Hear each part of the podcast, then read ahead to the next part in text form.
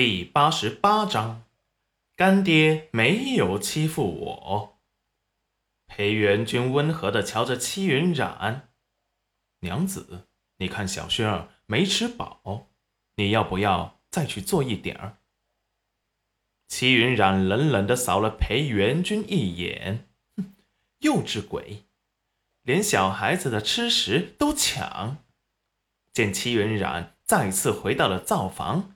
裴元君悠闲地靠在他买回来的椅子上，语重心长地问着小景轩：“小轩儿，是谁给你找了个好师祖？”小轩儿从小碗中抬头，语气认真地说道：“是干爹。”“那又是谁给你办了户口？”“是，是干爹。”那又是谁？昨日去接着小轩儿回来的，也是干爹。小轩儿越说声越小。好，你知道干爹很欣慰，所以以后啊，干娘做什么吃的，你要给干爹留吗？要。小景轩快哭了，他觉得以后。本来只独属于他的宠爱要被抢走了。很好，小轩儿很不错，所以以后啊，干娘做什么好吃的东西，要提醒干娘，要叫干爹一起吃，知道吗？小轩儿有些闷闷的、不开心的小声问道：“为什么？”裴元君毫无压力的大声答道。因为我们是一家人啊！你有干爹和干娘，你是干娘的儿子，也是干爹的儿子。你见过别人家的小朋友，爹和娘是分开吃饭的吗？小景轩想了想，那干爹也会对小轩儿像干娘一样好吗？裴元君腹黑一笑：“你都是我儿子，哼，我不疼你。”疼谁呀？你见过不疼自己儿子的父亲吗？真的吗？那景轩谢谢干爹。哼，不用谢，谁叫你是我儿子呢？所以以后知道干娘做好吃的，要叫干爹一起吃了吗？嗯嗯，知道了。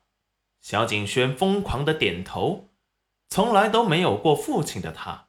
第一次也渴望着被父亲宠爱，干爹还能保护干娘，想想就觉得很开心，主动的把锅子里的菜夹进了裴元君的碗中。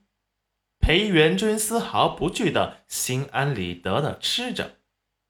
戚云染端着做好的菜，看到这一幕，气得要死。裴元君，你手残了吗？竟然指挥一个五岁的孩子给你夹菜，你还吃的心安理得？我一走开，你就欺负我家小景轩是不是？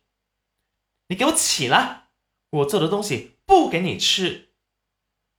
裴元君放下筷子，眸底闪过幽暗，而后也不说话，委屈的看着戚云染，倔强的看着他，仿佛这是他最后的尊严。戚云染莫名的就骂不下去了。小景轩见戚云染终于骂完了，终于插上了话：“干娘，干爹没有欺负我。”啊？那你怎么给他夹菜？戚云染问得有些心虚，他好像还咒着人家来着。是我觉得。干爹给我找到了师祖，还给我上了户，昨日还来接了我回家。我感谢干爹，才给他加了菜。干娘，你不要生气，是景轩自愿给干爹夹的菜。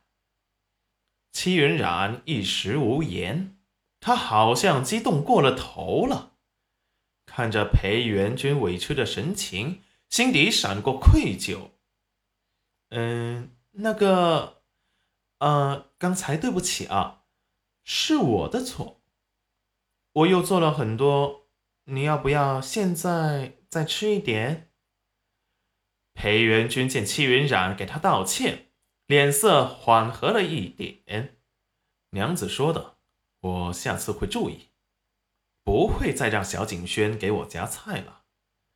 说完，用公筷给小景轩夹了菜到他的小碗中，快吃吧，不是说刚才没吃饱吗？小景轩看着碗中的菜，突然热泪盈眶，低头把眼泪给擦掉，把碗中的菜叶全部给吃掉了。原来这就是有父亲的感觉。